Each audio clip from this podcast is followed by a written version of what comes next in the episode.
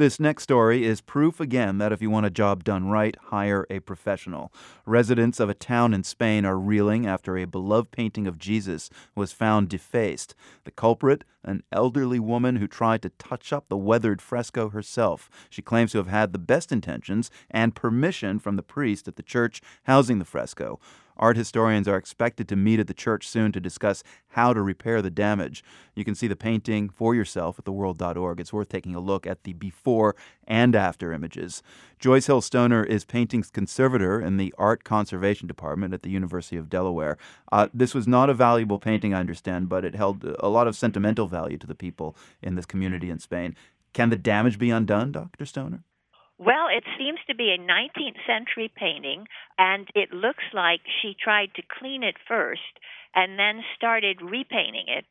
And what happens when a, when a as you say, call a professional. Mm. When a professional conservator does a treatment, he or she limits the treatment to just the lost parts. Here we have none of the original painting showing. Can it be treated? Well, if what she put on it is removable, it's possible mm. that it could be removed and then a professional conservator could come in, consolidate what's left, and in paint just the, or we call it in painting because we paint only in the losses, just what is missing. Have you ever seen or heard anything like this before? I'm wondering how common amateur restorations are. My impression is that in Europe, it's a little less likely to have this do it yourself, but it's a absolute passion in America. It's something about our pioneer spirit. We have uh, here at Winterthur University of Delaware a once a month free of charge clinic, and things come in all the time that people benign neglect would have been so much better. But oh no, they get the Windex, they get the Fantastik, and they try these things, and just like this, they clean away part of it. they're so embarrassed, and then they repaint the entire thing. And if they did it in a paint material we can remove, there's hope. But if they did it in an oil paint that's stronger, which I'm so sorry to say might be the case here, trying to separate the repaint from the underlying paint becomes extremely tricky.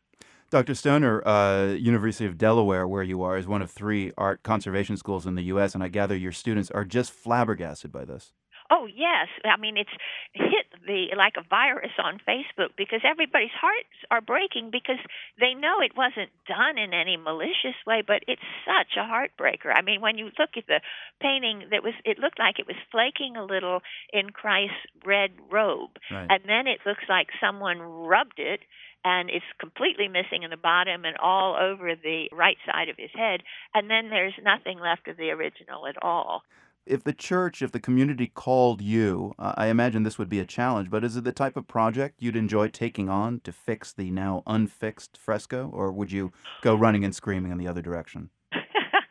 well, that's a complicated question. First of all, I know they'd call quite fabulous Spanish restorers, but we we just had here in Norman Rockwell with almost the exact same uh, not a single original brushstroke of Norman Rockwell was showing. So no, we don't run screaming. We we talk to the owner and say, now this is how many hours it's going to take. This is the likelihood of success.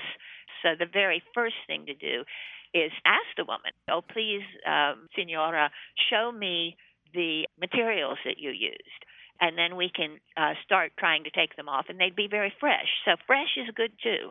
If it's not too much more over clean than it looks like in one of these pictures, there could be real hope. Joyce Hill Stoner teaches at the Winterthur University of Delaware program in art conservation. Her book, Conservation of Easel Paintings, will be out in November and will be the international textbook of painting conservation. Joyce, thank you very much. My pleasure, and I much good luck to the Spanish authorities who are going to be dealing with this.